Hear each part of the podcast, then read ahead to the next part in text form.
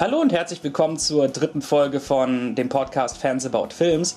Äh, mich kennt ihr, ich bin Lasse Vogt, der Moderator hier und äh, hier bei mir ist ein neuer Gast. Stell dich doch bitte vor. Hallo, ich bin der Stefan Sirecki. Ja, und ich habe mit äh, Lasse auch zusammen äh, an der Ruhrakademie studiert und wir haben zusammen ja, Film und Regie studiert und jetzt sind wir beide fertig und sind Filmemacher. Jupp. Ähm, wir haben zeitgleich unseren Abschluss gemacht sogar. Und ähm, äh, yeah, wo kann man denn deine Werke finden? Äh, also die Kurzfilme, die ich äh, gemacht habe, so mit Freunden bzw. in der Uni, auch mein Vordiplomfilm, äh, kann man bei YouTube finden. Ihr müsst einfach nur äh, meinen Namen eingeben, Stefan Sirecki, so heißt auch mein Kanal, und dann äh, kommt ihr dann auf alle Videos.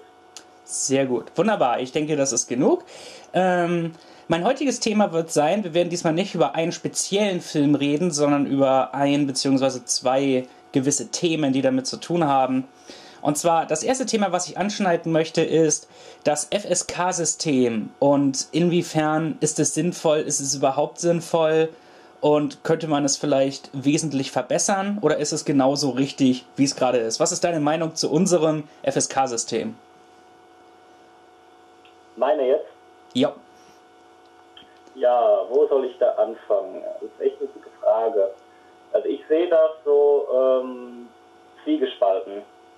Also in erster Linie würde ich sagen, äh, das ist ähm, ein, eine vernünftige Idee in der ersten Ansicht, äh, da ja äh, besonders heutzutage ähm, können sich ja äh, viele, die äh, noch nicht äh, volljährig sind, sage ich jetzt mal einfach äh, ins Kaufhaus stürmen, jemanden äh, fragen, einen Freund oder keine Ahnung, der volljährig ist und äh, der kauft dann für die, ähm, sag ich mal, den Film 18.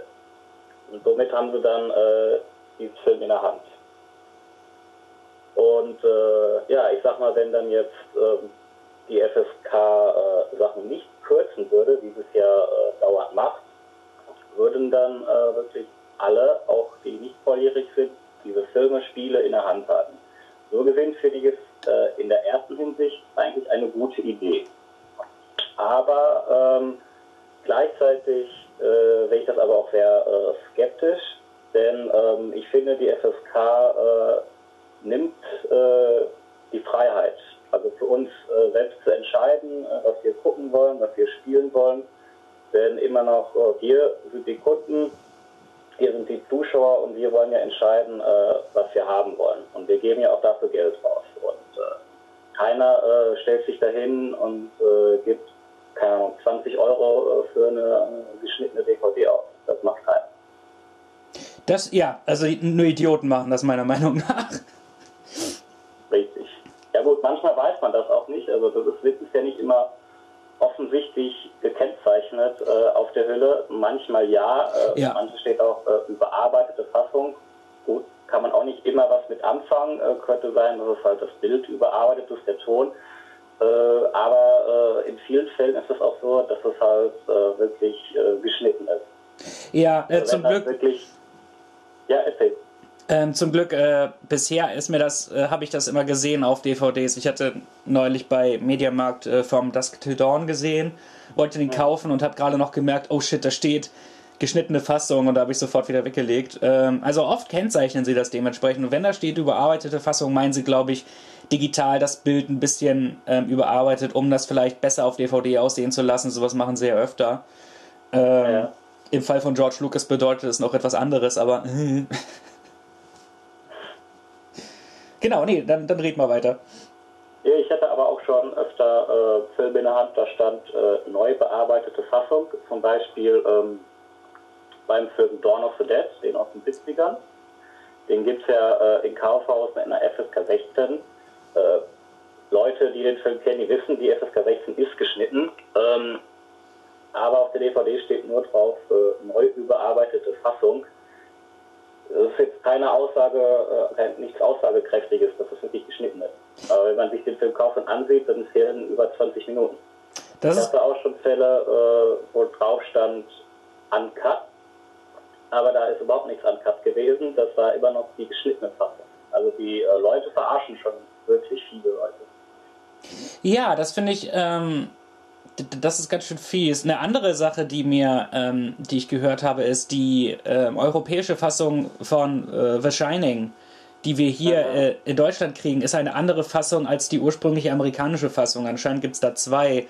Halt die amerikanische, die amerikanische und die europäische. Und äh, Kubrick mag wohl die europäische Fassung sehr viel lieber. Und ich habe aber keine Ahnung, was der Sinn hinter der europäischen Fassung ist. Soviel ich weiß, ist da eine Menge rausgeschnitten von der Exposition und einige und, und viele, viele Szenen, gerade aus der ersten Hälfte, fehlen da wohl. Und als ich das herausgefunden habe, dachte ich, das ist irgendwie schade, denn ich mag den, ich kenne nur die europäische Fassung und ich finde den Film richtig gut, aber ich bin mir ziemlich sicher, die amerikanische Fassung würde mir da noch besser gefallen, weil ich diese, ähm, weil ich die Exposition und all das eigentlich ziemlich gut finde als Stimmungsaufbau. Mhm.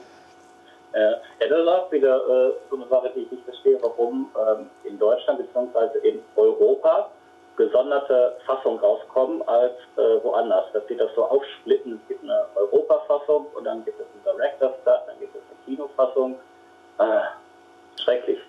Ja, das habe ich auch mal irgendwo anders gehört. Aber das, das gehört ja nicht in die FSK wirklich.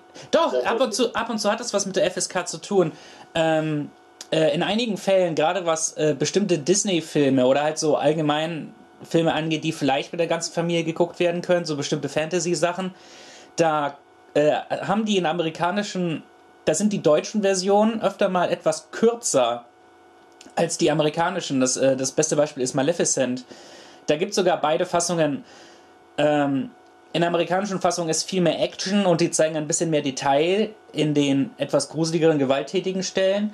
Und in der Do die deutsche Kinofassung ist ab 6 und haben die, die Szenen dementsprechend rausgeschnitten, aber auf der Blu-ray, die ab 12 ist, sind diese Szenen wieder drin und das ist so, wie es ursprünglich in der amerikanischen Fassung ist. Also ist das auch eine Art von Zensur, wo ich mir und ich habe beide Fassungen gesehen und ich denke mir irgendwie, also so, so richtig viel bringt das, bringt das eigentlich gar nicht. Das ist jetzt auch nicht äh, schlimmer als einige andere Action-Szenen, die ich in Filmen ab 6 gesehen habe. Also das, äh, das ist ziemlicher Quatsch. Mhm. Ähm, was, genau, du hattest gesagt, FSK ist in dem Sinne sinnvoll, dass wir so kontrollieren können, wer die Filme kauft und wer nicht. Das ist, auf, genau. das ist natürlich auf jeden Fall ähm, gut, denn das heißt ja auch über die FSK, dass man, dass bestimmte Sachen auf bestimmte Kinder traumatisierend wirken können, etc. etc. Ähm, und ich finde, ich finde dementsprechend, ach, wie, wie kann man das sagen? Ähm, es kommt auch immer ganz auf die Erziehung der Kinder an, wo, wozu wir jetzt in unserem zweiten Thema später noch kommen. Äh, da können wir ein bisschen mehr drauf eingehen. Aber ich weiß von, ich weiß von Kindern, deren Eltern ihnen im Prinzip gezeigt haben, ach, was auch immer, guck dies, guck das. Und die sind zu wunderbaren Menschen herangewachsen und nichts ist passiert. Aber es, ja. ähm, ja, ich denke, es kommt ganz darauf an, welchen Film man von Anfang an eigentlich ausgesetzt ist äh, in seiner Kindheit. Und inwiefern man das dann vergleicht. Wenn der erste Film, den man als Kind sieht, sagen wir jetzt mal, ähm, weiß nicht, äh, Bram Stokers Dracula ist, ähm, denke ich, denk ich mal, dass es durchaus ein, ähm, ein Unterschied macht, wenn der erste Film, den man sieht, ähm, Bambi ist oder, oder sonst irgendwie was, wenn man in dem Sinne keinen Vergleich anstellen kann und höchstwahrscheinlich könnte das entweder zu so einer gewissen Abhärtung des Kindes führen, als auch vielleicht zu einer Art Verfremdung der Wahrnehmung. Ich weiß nicht, ich bin da in dem Sinne kein Moralapostel und will auch niemandem empfehlen, das so zu machen. Ähm, aber ich weiß von Beispielen, wo das so war und ähm, ich denke, es kommt immer ganz auf die jeweiligen ähm, Menschen an und die Art und Weise, wie sie erzogen sind. Ähm, und auch die, die Art und Weise der, ich hatte mal eine Übersicht der FSK gelesen, wie sie das ähm, genau deklarieren. Halt, was ab 6 sein soll, was ab 12 sein soll und welche Handlungsinhalte dementsprechend ein Film haben muss. Und zum Beispiel ab 0 Jahren, das muss dann möglichst eine Story sein mit, mit wenig Konflikt, ganz ruhig, keine großen bombastischen Szenen irgendwie und es muss am Schluss alles aufgelöst sein, es soll nichts Gruseliges vorkommen. Und ab 6, das kann vielleicht schon ein bisschen mehr in die Tiefe gehen, aber es muss auch ein Happy End geben, bla bla bla. Ab 12 und ab 16 ist dann sowas, die Gewalt ist eindeutig als fiktiv einzustufen, bladiblub. Und es kann aber auch ein trauriges Ende sein. Und ab 18 ist dann halt äh, von wegen da, äh, solange es trotzdem nicht gewaltverherrlichend ist, bis zu einem gewissen Grad, äh, ist das okay. Und dann halt anscheinend ähm, ohne Freigabe ist dann das, was auch immer die FSK sagt, das geht gar nicht. Äh, Genau, es gibt ja dieses wunderschöne Beispiel von äh, Texas Chainsaw Massacre, wo die damals ähm, gesagt haben, oh, das ist der blutigste Film aller Zeiten, wir dürfen das auf keinen Fall veröffentlichen, bladiblub. Und blutig ist der Film nicht, also er ist einer der, einer der verstörendsten Filme aller Zeiten, kann man, kann man sagen, aber er ist auf keinen Fall einer der blutigsten Filme. Das meiste, das meiste von der Gewalt ist nicht wirklich sichtbar, findet, äh, findet eher ähm, offscreen statt und äh, ist impliziert. Und dementsprechend ist das so geil, dass in dem Sinne wirklich eigentlich das Gericht und alle gelogen haben, wahrscheinlich den Film nicht mal gesehen haben. Ähm, es ist, das, das finde ich wirklich beeindruckend. Und jetzt vor ein paar Jahren erst kam er in Deutschland vom Index. Was, das ist eine Diskussion für sich. Was, was für einen Sinn hat es, einen Film zu indizieren?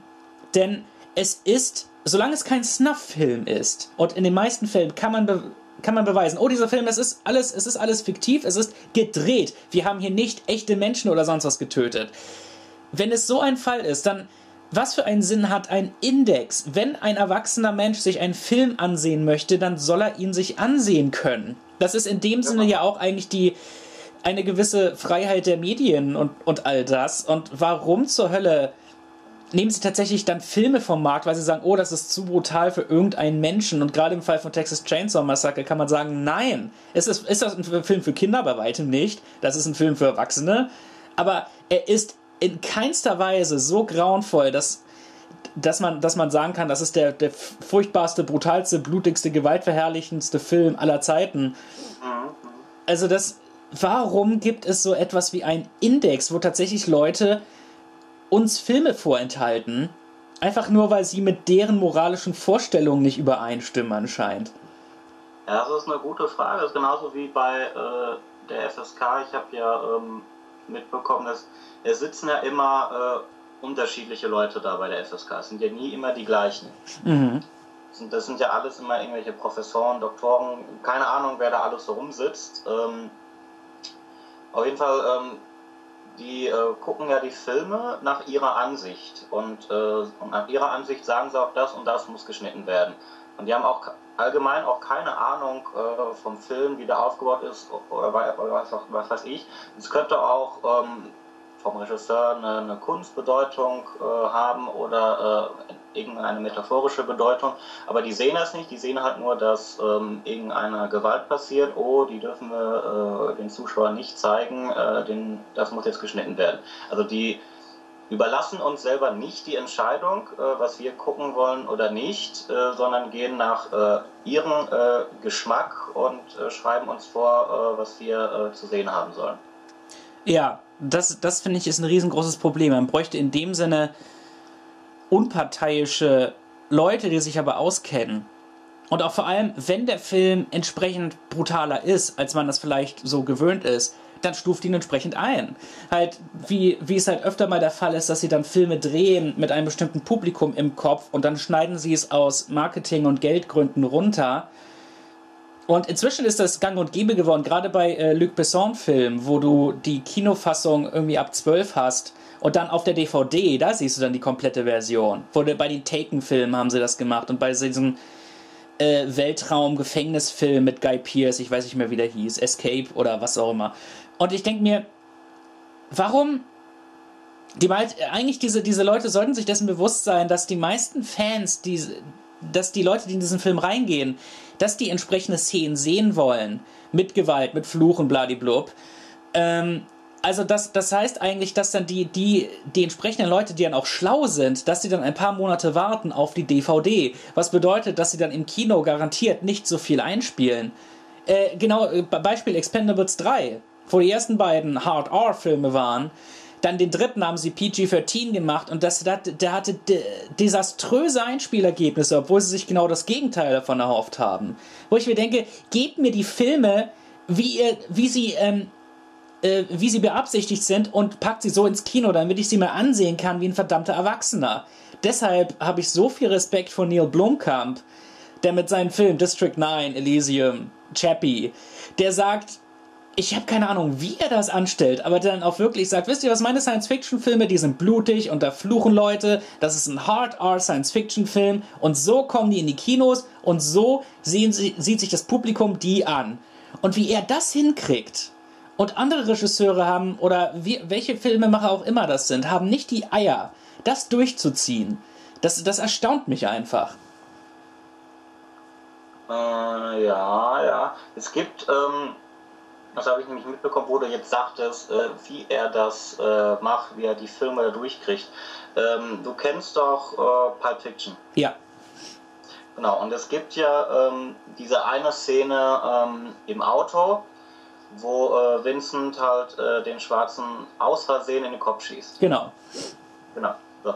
Und ähm, Tarantino hat das so gemacht, er wollte diese Szene unbedingt äh, im Film haben. Aber er wusste auch gleichzeitig, äh, dass, ähm, wenn er das so drin lässt, äh, der Film so nicht äh, veröffentlicht oder beziehungsweise ins Kino kommen wird. Dann hat er das so gemacht. Er hat dann ähm, noch ein, zwei Szenen extra gedreht, die er nicht haben wollte, aber die halt ähm, brutaler waren als diese Kopfschussszene, ah. sodass die Kopfschussszene ähm, unterging und die ähm, Prüfer sagten, die, die Szene muss raus, aber die Kopfschussszene äh, blieb drin, da die anderen beiden, die er extra gedreht hat, brutaler waren. Das erklärt so einiges. So was ähnliches, sowas ähnliches habe ich mir mir nämlich schon mal bei anderen Filmen gedacht, als vor ein paar Jahren dieser Herkules-Film rauskam mit Dwayne Johnson. Hast du den gesehen? Ja, den habe ich vor kurzem gesehen, ja. Ähm, das ist, der Film ist verdammt brutal für ab 12. Also du siehst, du siehst da Blut, du siehst da wirklich Leute niedergemäht links und rechts. Das ist viel brutaler, als eigentlich FSK 12 sein sollte. Und in Amerika lief der auch unter PG-13 und da war das sogar noch um einiges brutaler. Die haben den für den deutschen Markt wieder halt so leicht gekürzt. Und ich denke mir, was, was sie da. Und ich meine, Brad Ratner ist ein Studioregisseur mit nicht wirklich viel Einfluss, wo ich mir denke, ich glaube, die haben. Es, ungefähr im selben Jahr, glaube ich, kam 300 Rise of an Empire raus. Und eventuell haben die dem Studio den Film gezeigt, wo ja das Blut links und rechts äh, in die Kamera fliegt und haben dann vielleicht, und haben ihn dann Herkules gezeigt, haben gesagt, äh, das, meint ihr wirklich, das ist ein R? Hm? Also, hm? Und, und, und, dann, und dann vielleicht so einen farbenlosen Effekt und dann die Leute, oh, okay, wenn, wenn der es so meint. Also ich manchmal lassen die auch einiges durchgehen, obwohl der Film also wenn sie ihn PG-13 veröffentlichen und die Leute den unbedingt rausbringen wollen, dann lassen die den tatsächlich einiges durchgehen, was, was so überhaupt nicht denkbar wäre. Was, was ist ein gutes Beispiel? Ähm, ich weiß nicht, ob du Stolz und Vorteil und Zombies gesehen hast. Nee. Äh, der, der, Film ist ein, der Film ist nicht gut, aber das. Und der Film kam als. Der ist hier in Deutschland ab 16, wohlverdient meiner Meinung nach, aber in Amerika lief der als PG-13. Einmal PG-13 Zombie-Film, ähm, ihr könnt mich mal.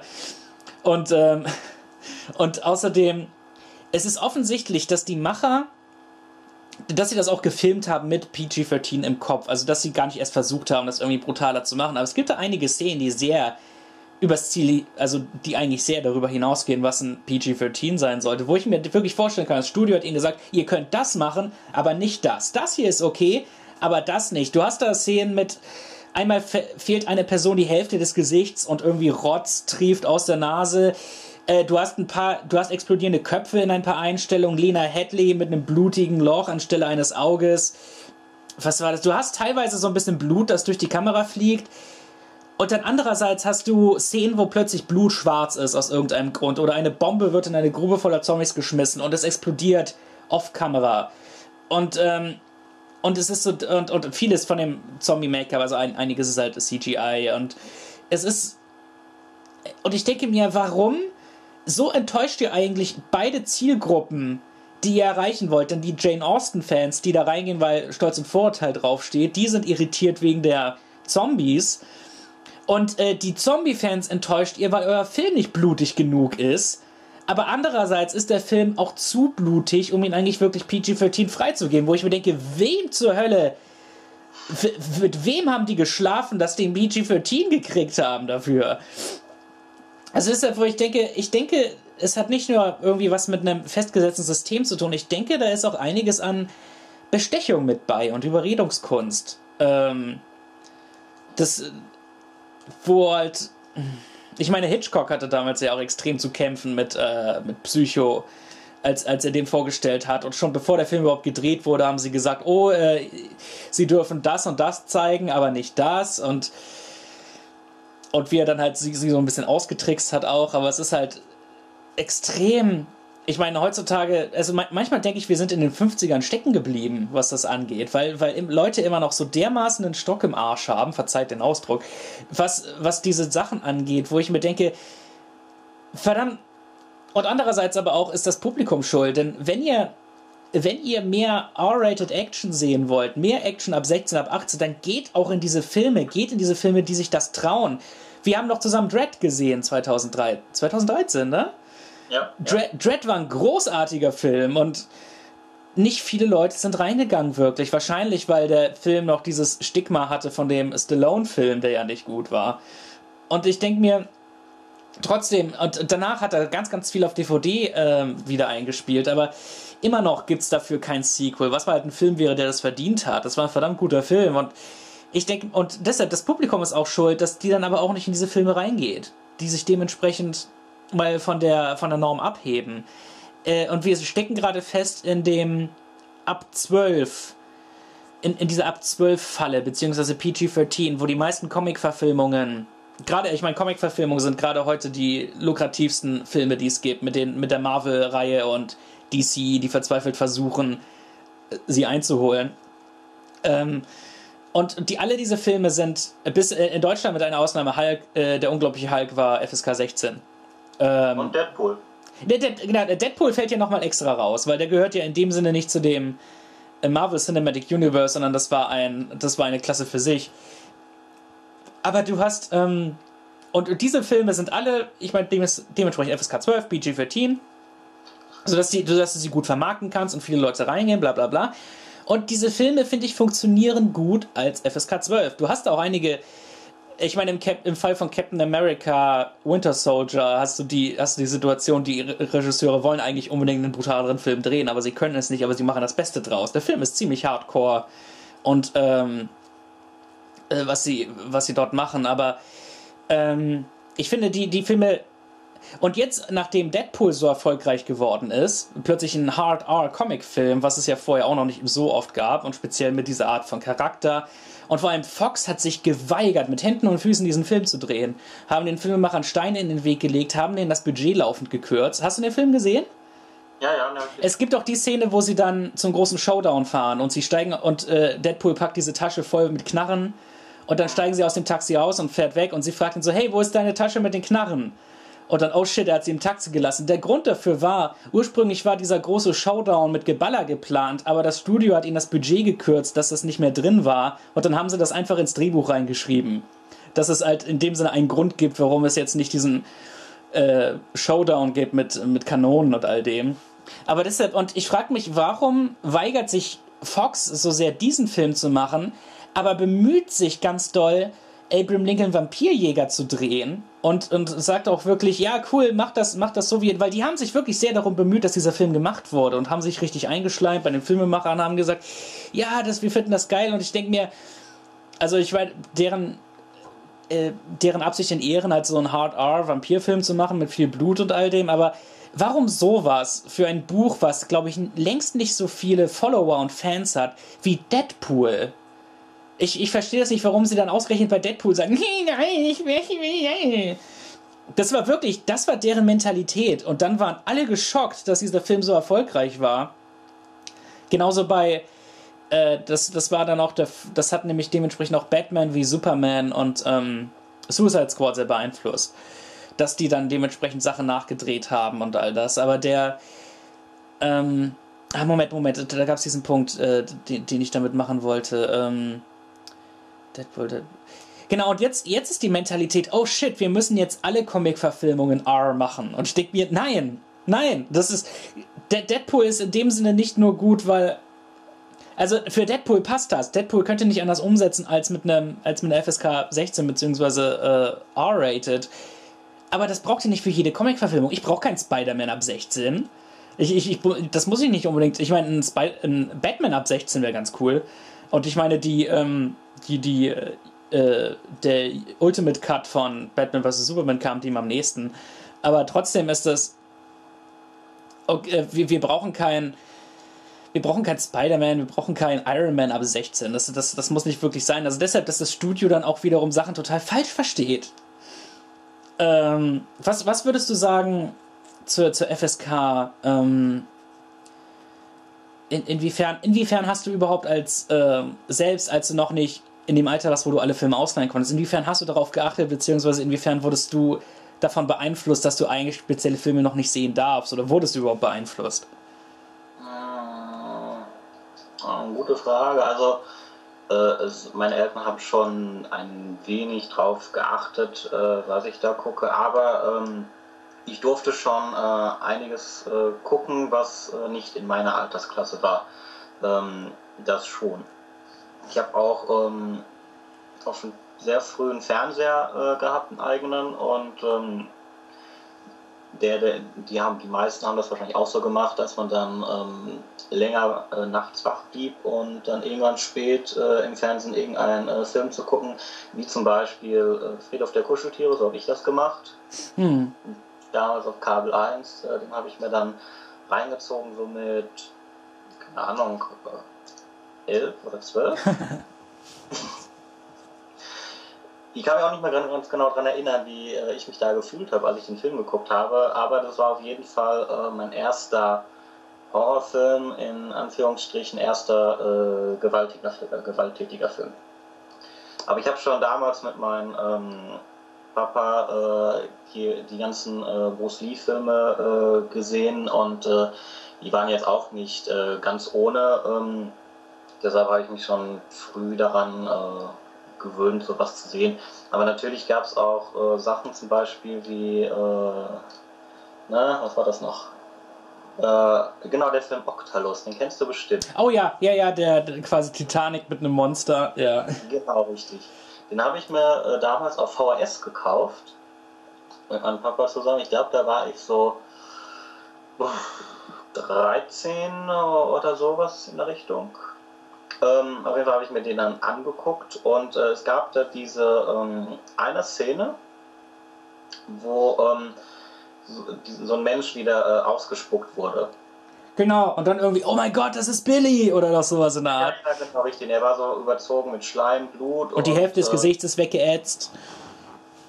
Und die, die, Haut fiel schon so ab. Und, genau. Äh, das habe ich bis dahin noch nie gesehen und dann musste ich erstmal abbrechen. das ist gut. Das ist gut. Äh, genau, zu dem, zu dem Thema kommen wir gleich noch. Abschließend können wir vielleicht sagen zur FSK, ähm, dass, dass wir beide eigentlich finden, es ist in dem Sinne von der Idee her sinnvoll, aber das ja. Problem ist, das Problem ist dieses ständige äh, Herumgetackere an Filmen, wo es eigentlich gar nicht nötig sein sollte. Ähm, und auch einige, einige Sachen, wo ich denke, gerade bei Animationsfilmen lässt man sehr viel durchgehen. Ähm, kennst du den diesen absolut bahnbrechenden Anime-Film, wie hieß er? Das, das letzte Glühwürmchen, glaube ich. Oh, den habe ich nicht gesehen. Ähm, das, ist, das ist ein Film über die Nachwirkungen des, des, des Krieges. Ich weiß, und es geht um einen Bruder und seine kleine Schwester. Und der Film ist extrem herzzerreißend und brutal. Ich meine, du siehst da, wie sie im Prinzip die eingewickelte Leiche ihrer Mutter dann in, ein, in eine Brandgrube werfen und wie sie langsam an so einer Krankheit dahin siechen. Der Film ist ab sechs. Ähm, wo ich mir, wo ich mir denke, schön, wenn man sich als Kind vielleicht mit diesem Thema auseinandersetzen will, aber es ist trotzdem, wenn vielleicht auf dem Cover ist dieses kleine Mädchen an einem Flussufer und um sie herum so ein paar Glühwürmchen und wenn du als Eltern da in diesen Laden gehst und dieses Cover siehst und denkst, oh, und dann kaufst du das, das ist extrem unangenehm. Also ich finde, der Film sollte mindestens ab 12 sein. Genauso wie Shihiros Reise ins Zauberland ja, ist ab 0. Auf genau. keinen Fall ist der ab 0. Den würde ich mindestens ab 6. Denn der fällt, der widerspricht sämtlichen Kategorien der FSK. Von wegen, dass es keine, möglichst keine gruseligen Szenen geben sollte und dass Konflikte schnell zu bewältigen sind. Der ganze Film ist ein riesengroßer Konflikt und du hast da diesen Film voll mit Monstern und unheimlichen Szenen und extrem abstrakten Szenen. Ich finde, das ist ein großartiger Film. Aber nichts für Kinder, die die unter sechs Jahren sind. Auf keinen Fall. Ich denke, dass äh, damals, das war irgendwie auch einer der ersten großen Anime-Filme, die so wirklich auch in Europa dann ins Kino kamen, in dem Sinne. Wo die dann noch gesagt, wo sie wahrscheinlich gesagt haben, ach, wir wissen nicht ganz genau, wie wir das einstufen, sondern einfach so für Kinder, wie auch immer, es animiert. Ja, Genauso wie. Das war noch nicht, glaube ich. Ah, ich, ich weiß es nicht genau. Ähm, genauso wie bei Robert Zemeckis Beowulf, diesem CGI Motion Capture Film. Der ist ab 12. Der ist ab 12! ich habe den geguckt, da war ich 15 und ich war nach 20 Minuten so verstört. Ich habe den ausgemacht und dann erst ein Jahr später zu Ende geguckt, weil ich mir dachte, zu dem Zeitpunkt hatte ich schon 300 gesehen und hatte damit kein Problem. Aber dann, aber dann kommt dieser Film ab 12 und Körper werden auseinandergerissen und das Blut spritzt auf die Kamera und ich meine, das ist einfach nur anstatt, oh, es ist ja animiert, was soll's. Und ja. auch einige, ich glaube, Kung Fu Panda 3 ist ab 0. Wo ich mir denke, ich meine, der Film ist in dem Sinne harmlos, aber da hat halt trotzdem einige intensive Action-Szenen und es geht um erwachsene Themen wie äh, halt wie, wie Tod und Auferstehung und dieses und jenes und dementsprechend ist das ich meine, das, teilweise ist es genauso, als würde man die Passion Christi ab, ab 12 freigeben, weil, ach, ich meine, es ist ja in dem Sinne, es ist die, es ist die Geschichte von, von Jesus und jeder kennt die und so weiter. Und ich denke mir, äh, es ist, ich meine, wer die Bibel gelesen hat und all das, der weiß, da geht's, da geht's, da geht's hart her. Aber es ist trotzdem, der Film ist trotzdem zwei Stunden von einem Typ, der zu Tode gefoltert wird. Und das, das ist wirklich sehr, sehr bildhaft. Dementsprechend ist das, der ist auf jeden Fall richtig eingestuft, meiner Meinung nach. Ähm, genauso wie ich schockiert war, dass Noah ab 12 war. Anscheinend halt bei Bibelfilmen haben die dann auch, drücken ja auch manchmal ein Auge zu. Und ich meine, die Gewalt ist offensichtlich fiktiv. Ich meine, du hast da Steinriesen und was weiß ich, die dort äh, um sich hauen, aber es ist trotzdem extrem brutal manchmal. Aber ich. Glaub, das liegt daran, ähm, dass, äh, also wenn das auf äh, Wahrheiten beruht, wie geschichtliche Sachen, ich glaube, äh, dann äh, sieht die FSK das irgendwie wieder anders, was ich auch nicht verstehe. Das wollte ich auch, äh, genau wie Schindlers Liste ist, ab zwölf Jahre. Ja. Und ich finde, also ähm, allgemein von der Thematik und wie es dargestellt ist. Und da gibt es auch wirklich einige ähm, wirklich brutale Szenen. Man sieht, wie Leute in die Köpfe geschossen wird und wie Leute verbrannt werden. Und das, wenn sich das ein Zwölfjährige anguckt, der ist verstört. Ja, das ist, äh, das ist echt schwierig, sowas zu. Ich, ich meine, ist der, es gibt auch diesen Film Der Junge im gestreiften Pyjama, ist der nicht ab sechs? Nicht. Nee, ich glaube, der ist ab zwölf. Okay, also wenn, ich bin mir nicht ganz sicher, aber bei diesem Film kann ich das verstehen wo ich denke, das ist dann in dem Sinne, ich glaube, eine angemessene Altersfreigabe, weil sie haben diese Thematik, aber das ist auf eine Art und Weise präsentiert, wo es auch nicht grafisch ist in irgendeiner Art. Und, und ähm, ähm, der Zuschauer ist halt verbunden mit diesem Jungen. Ja, und wir äh, sehen alles aus der Sicht dieser Kinder und verstehen es selbst nicht ganz so genau, genau wie sie.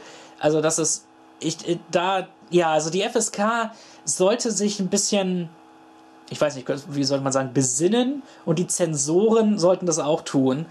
Und ich denke, unser, unser Fazit zu dem Thema kann sagen, lasst Filme, die für ein bestimmtes Publikum gedacht sind, lasst sie so sein, wie sie sind und meinetwegen, und ich meine, klar, Filme sind auch dafür da, dass sie, dass sie Geld einspielen und so, aber öfter mal spielen Filme auch mehr Geld ein, wenn ihr es für dieses Publikum dann auch zu, wenn ihr das für das Publikum so lasst. Wenn, ein, wenn ihr einen Film ge gemacht habt, der ab 16 oder ab 18 freigegeben werden sollte, dann lasst ihn so.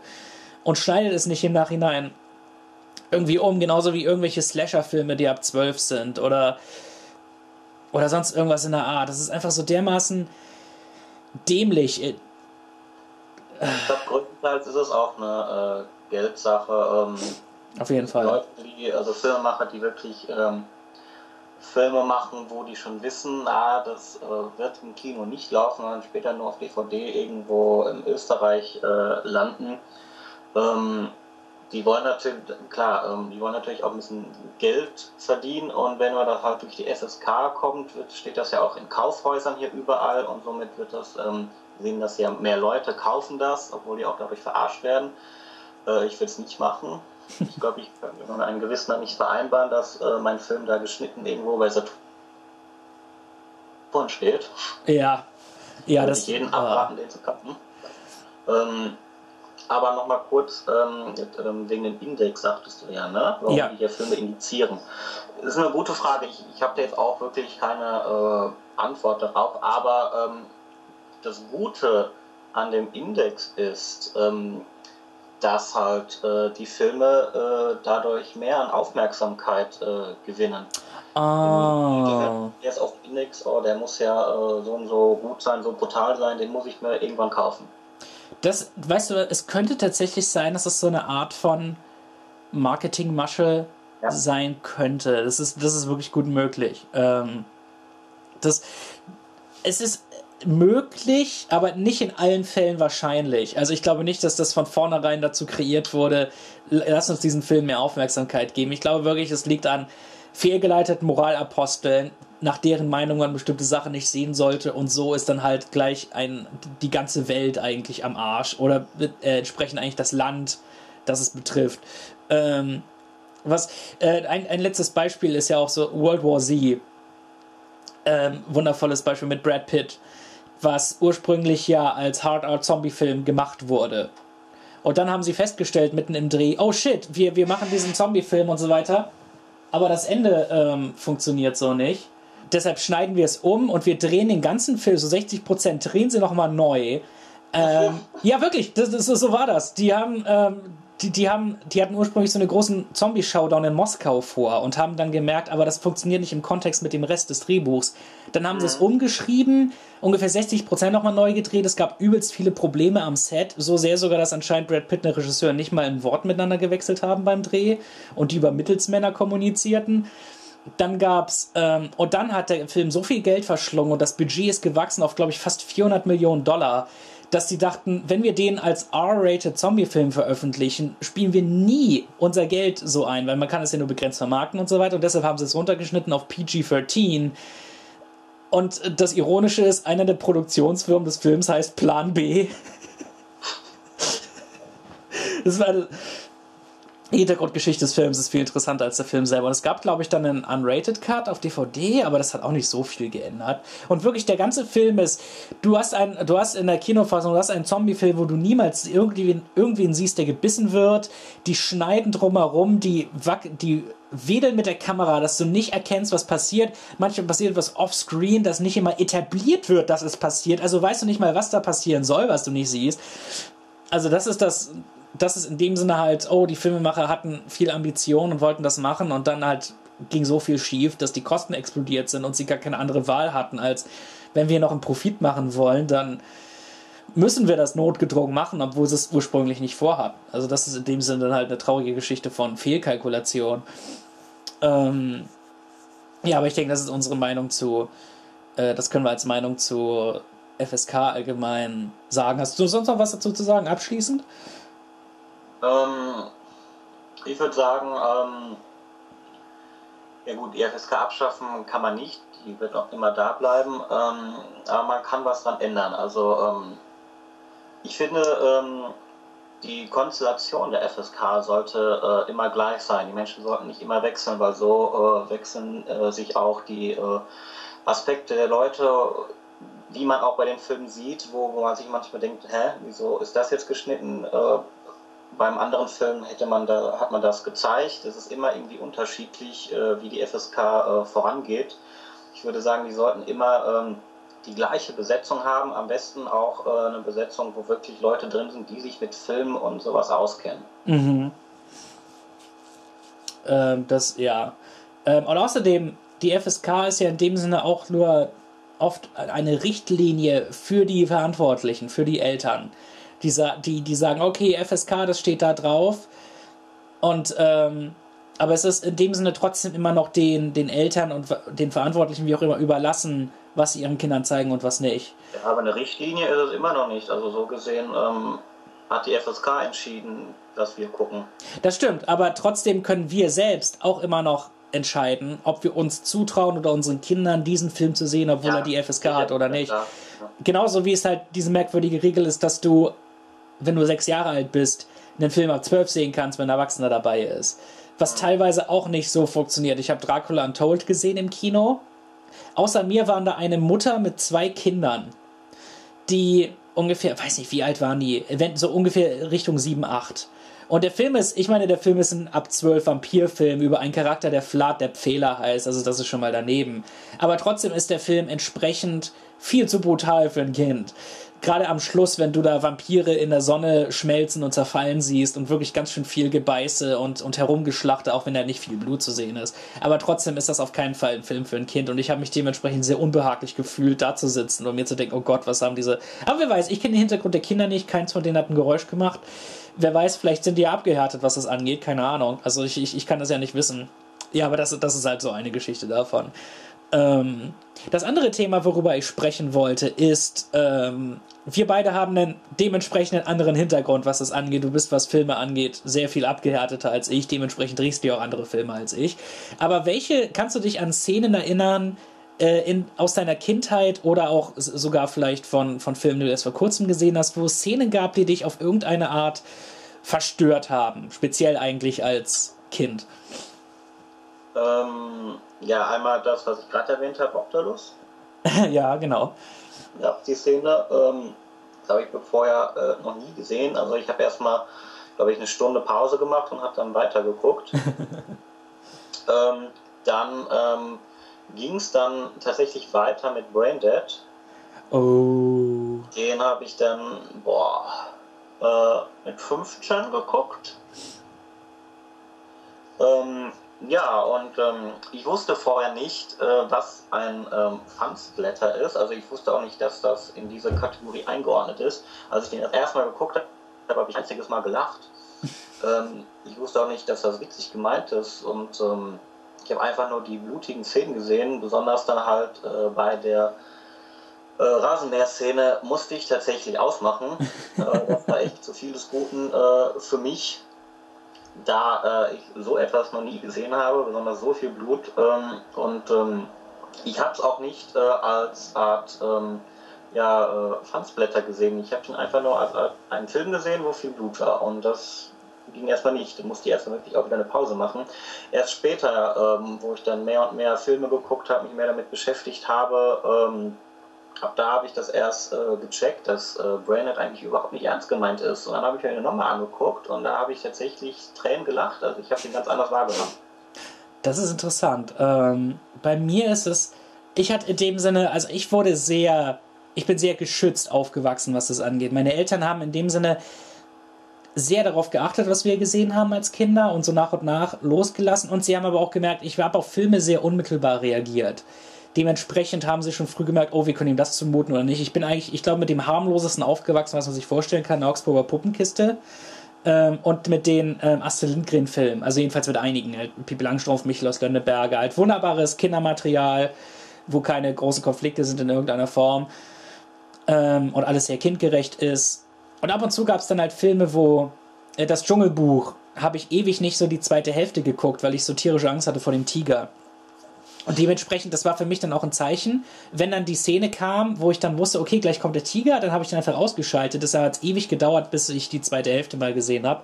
Und entsprechend haben meine Eltern ewig gewartet, bis ich mal König der Löwen oder Schön und das Biest gucken durfte, weil die sind ja auch in dem Sinne, also ein bisschen eher die, die härteren Disney-Filme im Vergleich zu Dschungelbuch.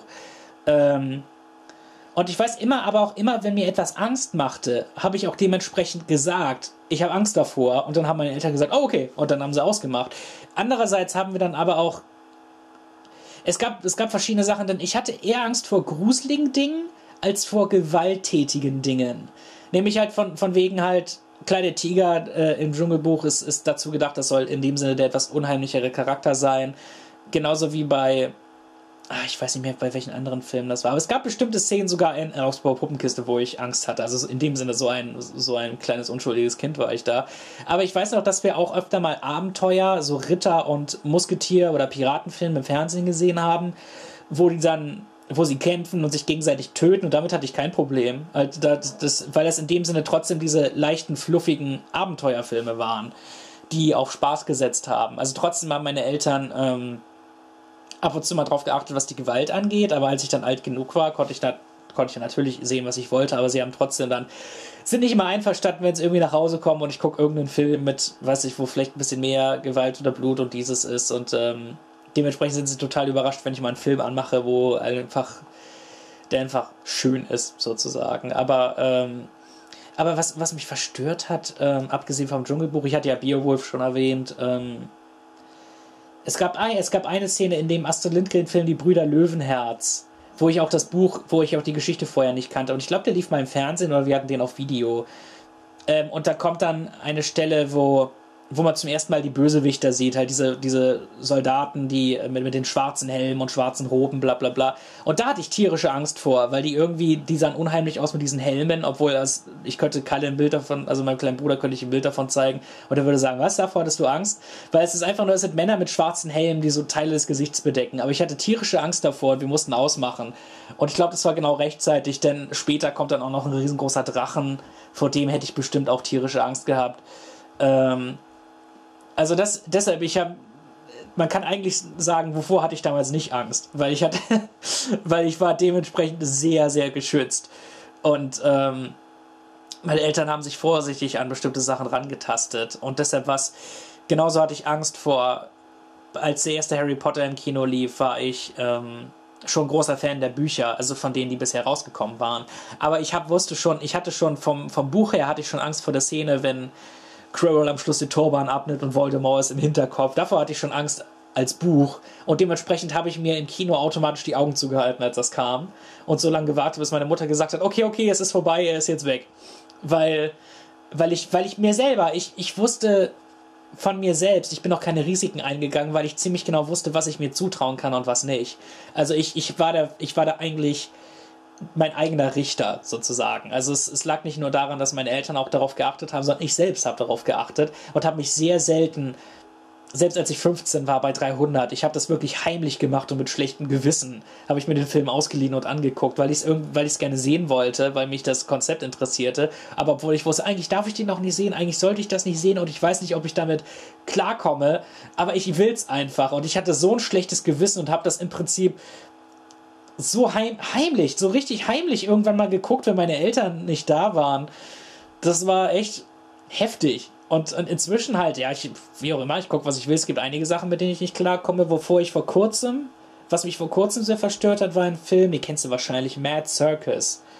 Ja. Ähm, der, der hat mich, ich glaube, das ist der verstörendste Film, den ich bisher gesehen habe. Das liegt nicht unbedingt daran, dass es der das ist höchstwahrscheinlich nicht mal der verstörendste oder brutalste Film der Welt, denn den habe ich garantiert nicht gesehen, will ich auch gar nicht. Aber ähm, ich bin mir sicher, Serbian-Film ist verstörender als Mad Circus. Aber ich hatte tierische. Ich habe den im Fernsehen gesehen, ich bin dafür spät aufgeblieben, weil, ich, weil mich die Synopsis interessierte, die ich in der Fernsehzeitung gelesen hatte. Und ich dachte, oh, das klingt interessant.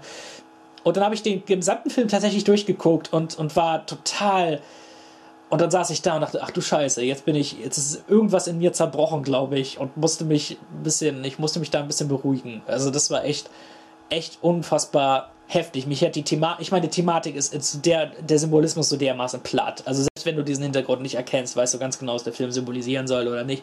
Und ich finde, es ist ein sehr gut gemachter, sehr gut gespielter Film. Aber allgemein von der Art und Weise, wie er gemacht ist und was diese Charaktere tun und sagen, und wie sie aussehen, das fand ich einfach, das macht es zu dem verstörendsten Film, den ich bisher gesehen habe. Vielleicht mögen jetzt einige sagen, oh, ich bin Weichei. Könnt ihr gerne sagen.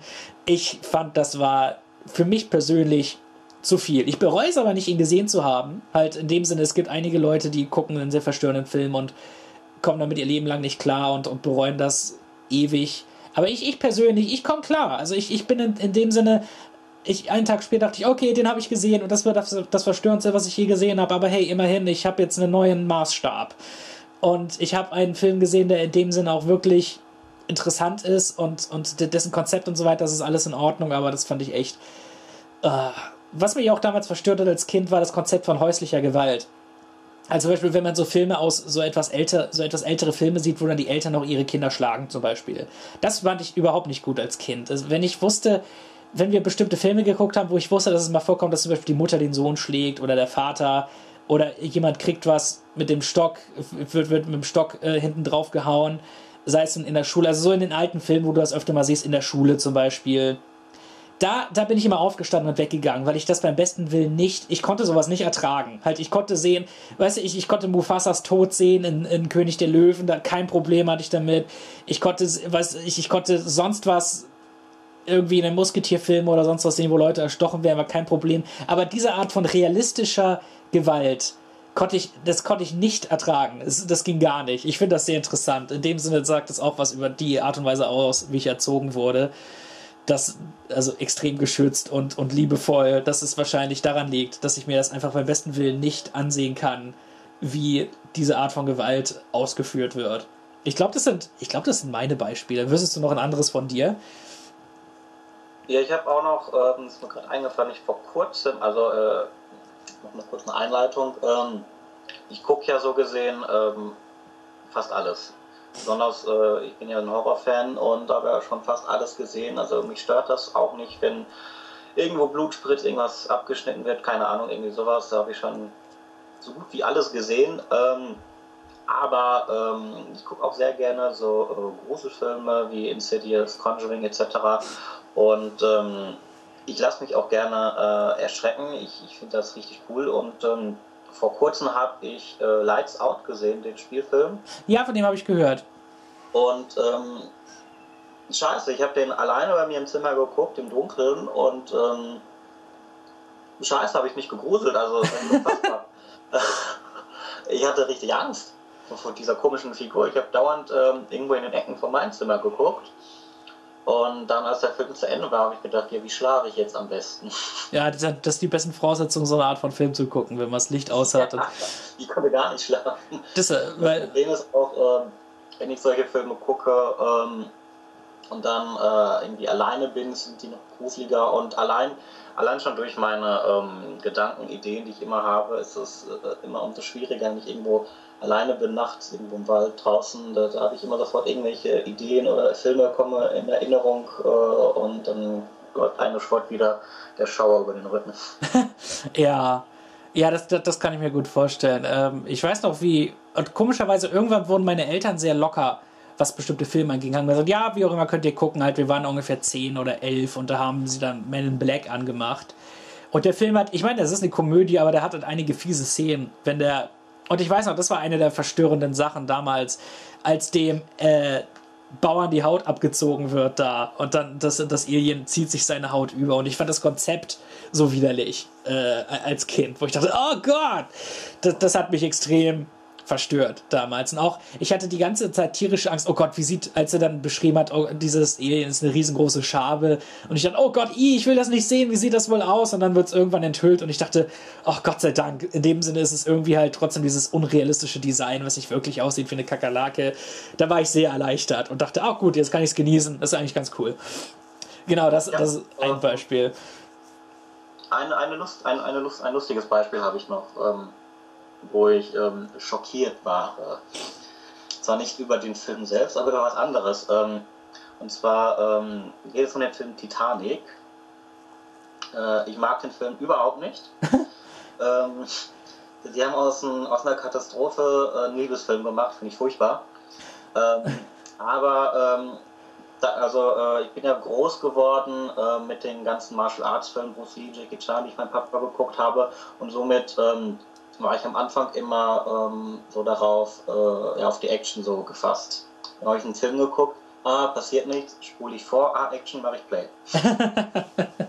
ähm, ja, da hat mich das noch nicht so interessiert, so äh, die Handlungen und so. Ja, mir geht's genauso. Ähm, und dann habe ich dann äh, Titanic geguckt, warum auch immer. Ähm, und dann habe ich ah, vorgespult, vorgespult, vorgespult und dann ging das Schiff und ah, Play. Und ähm, dann haben wir den irgendwann später, kann ich mich, nicht gerade wieder daran erinnert, äh, den Film bei einem Kollegen geguckt, mit, mit der Familie zusammen, warum auch immer da Titanic gucken wollten, ist doch egal. Auf jeden Fall ähm, haben wir den Film durchgeguckt. Also auf jeden Fall den ganzen Anfang und nicht so, bah. Dann kommt, die, dann kommt die Action und dann, wo das Schiff untergeht, geht der Film aus. die haben ernsthaft Stopp gedrückt. Wir haben gesagt, nee, äh, wir gucken immer nur bis hierhin. oh nein, ich konnte nicht. Das ist Hammer. Das ist eine geile Geschichte. Ich habe mal von jemandem gehört, der irgendwie eine, äh, von, von irgendeinem Mädchen, die hatte wohl eine, deren Mutter hatte eine Kopie von äh, Die Braut des Prinzen. Und die hat, das war auf Videokassette, und die hat, die Mutter hat irgendwie über die über, über eine Folterszene oder so hat sie dann so äh, was drüber gespult, halt irgendwie so dieses dieses Videoflimmern, damit es dann nicht sichtbar war im Film, damit die Tochter das gucken konnte. Also das das ist ja irgendwie so ähnlich und das ist ja auch eine ähnliche Situation wie bei mir mit dem Dschungelbuch. Das ist geil. das ist echt gut. Ich hätte mit ich hätte mit Titanic nicht so ich habe den ich habe den nie komplett gesehen. Ich habe den Großteil des Films bis zur Hälfte des Untergangs irgendwann habe ich mal an Ostern irgendwie gesehen im Skiurlaub und dann und dann habe ich irgendwann mal das Ende geguckt, aber ich kann mich nicht mehr erinnern. Also ich habe den nie am Stück gesehen, aber ich weiß ich habe ich habe in dem Sinne kein Problem mit dem Film, ist einfach nur nicht meine Art von Film. Und ich ja. finde, er ist, was, was das Filmemachen angeht, ist er toll gemacht, natürlich, mit diesen verschiedenen ja, Arten von Effekten, die er hat. Aber trotzdem, es ist trotzdem einfach nicht, es ist, ist in dem Sinne nicht meine Art von Film und ich mag auch wirklich keine der Figuren da. Ähm, aber ich hätte sehr, sehr, viel weniger Probleme mit dem Film, wenn nicht diese Rahmenhandlung, diese ewig langweilige Rahmenhandlung wäre mit, mit Bill Paxton und äh, diesen, diesen Leuten, die Diamanten haben, ja, wie auch immer. Das interessiert mich einfach einen absoluten Dreck. Und, ah, keine Ahnung. Ähm, naja, aber das, das ist meine Meinung. Aber das ist eine geile Geschichte. Ich glaube, auf dieser Note können wir, ähm, äh, können wir die äh, Folge beenden. Äh, es war wirklich eine große, große Freude, mit dir zu sprechen. Ähm, du kannst gerne nochmal zum Abschluss sagen, wo wir dich und deine Werke finden können, sei es nur auf Facebook oder YouTube oder sonst wie. Äh, ja, also wie am Anfang gesagt, auf YouTube gibt einfach meinen äh, Namen ein, Stefan Sirecki, so heißt mein Kanal. Ich habe auch eine Playlist. Ähm, unter anderem mache ich auch Reviews für asiatische Filme. Äh, die könnt ihr euch angucken und natürlich findet ihr ähm, ganz viele äh, Kurzfilme von mir, wo ab und zu immer mal was Neues reinkommt. Ähm, sonst auf Facebook halt unter dem richtigen Namen äh, findet ihr mich oder halt unter Stevie Mitano, das ist mein privater Account. Da poste ich auch schon ziemlich viel. Sehr gut. Ich kann das auch gerne, wenn du mir die, das gleich schickst, kann ich dir das auch gerne dann unter dem Video verlinken. Ähm, ich, äh, mich findet ihr auch auf, auf Facebook unter meinem richtigen Namen. Ihr findet meine, meine Werke auf YouTube unter The Deppard und meine geschriebenen Soundtrack-Reviews auf äh, scorgy.wordpress.com. Ähm, für die äh, Intro- und Abspannmusik, wie immer, geht unbedingt auf Oliver Seidels Seite, oliverseidelmusic.com. Er macht hervorragende Musik. Falls ihr tolle Musik für eure Projekte braucht, dann ist er der richtige Mann. Ich verabschiede mich. Ich bedanke mich sehr bei meinem heutigen Gast. Es war sehr viel und es war richtig großer Spaß, mit ihm zu sprechen. Dann verabschiede du dich doch auch nochmal. Ja, äh, vielen herzlichen Dank, dass ich äh, bei der Folge dabei sein durfte und auch äh, ein Thema besprechen konnte, was äh, wirklich mir sehr viel äh, bedeutet, beziehungsweise wo ich ähm, ja, viel zu sagen hatte. Ja, das hatten wir beide auf jeden Fall. Ich bedanke mich sehr fürs Zuhören. Ich hoffe, euch hat die Folge gefallen. Und vielleicht seht ihr Stevie ähm, demnächst auch mal in einer anderen Folge wieder, wer weiß. Das war's mit äh, Fans About Films Folge 3. Ich bedanke mich sehr fürs Zuschauen und äh, wünsche euch noch einen schönen Tag. Bis dann.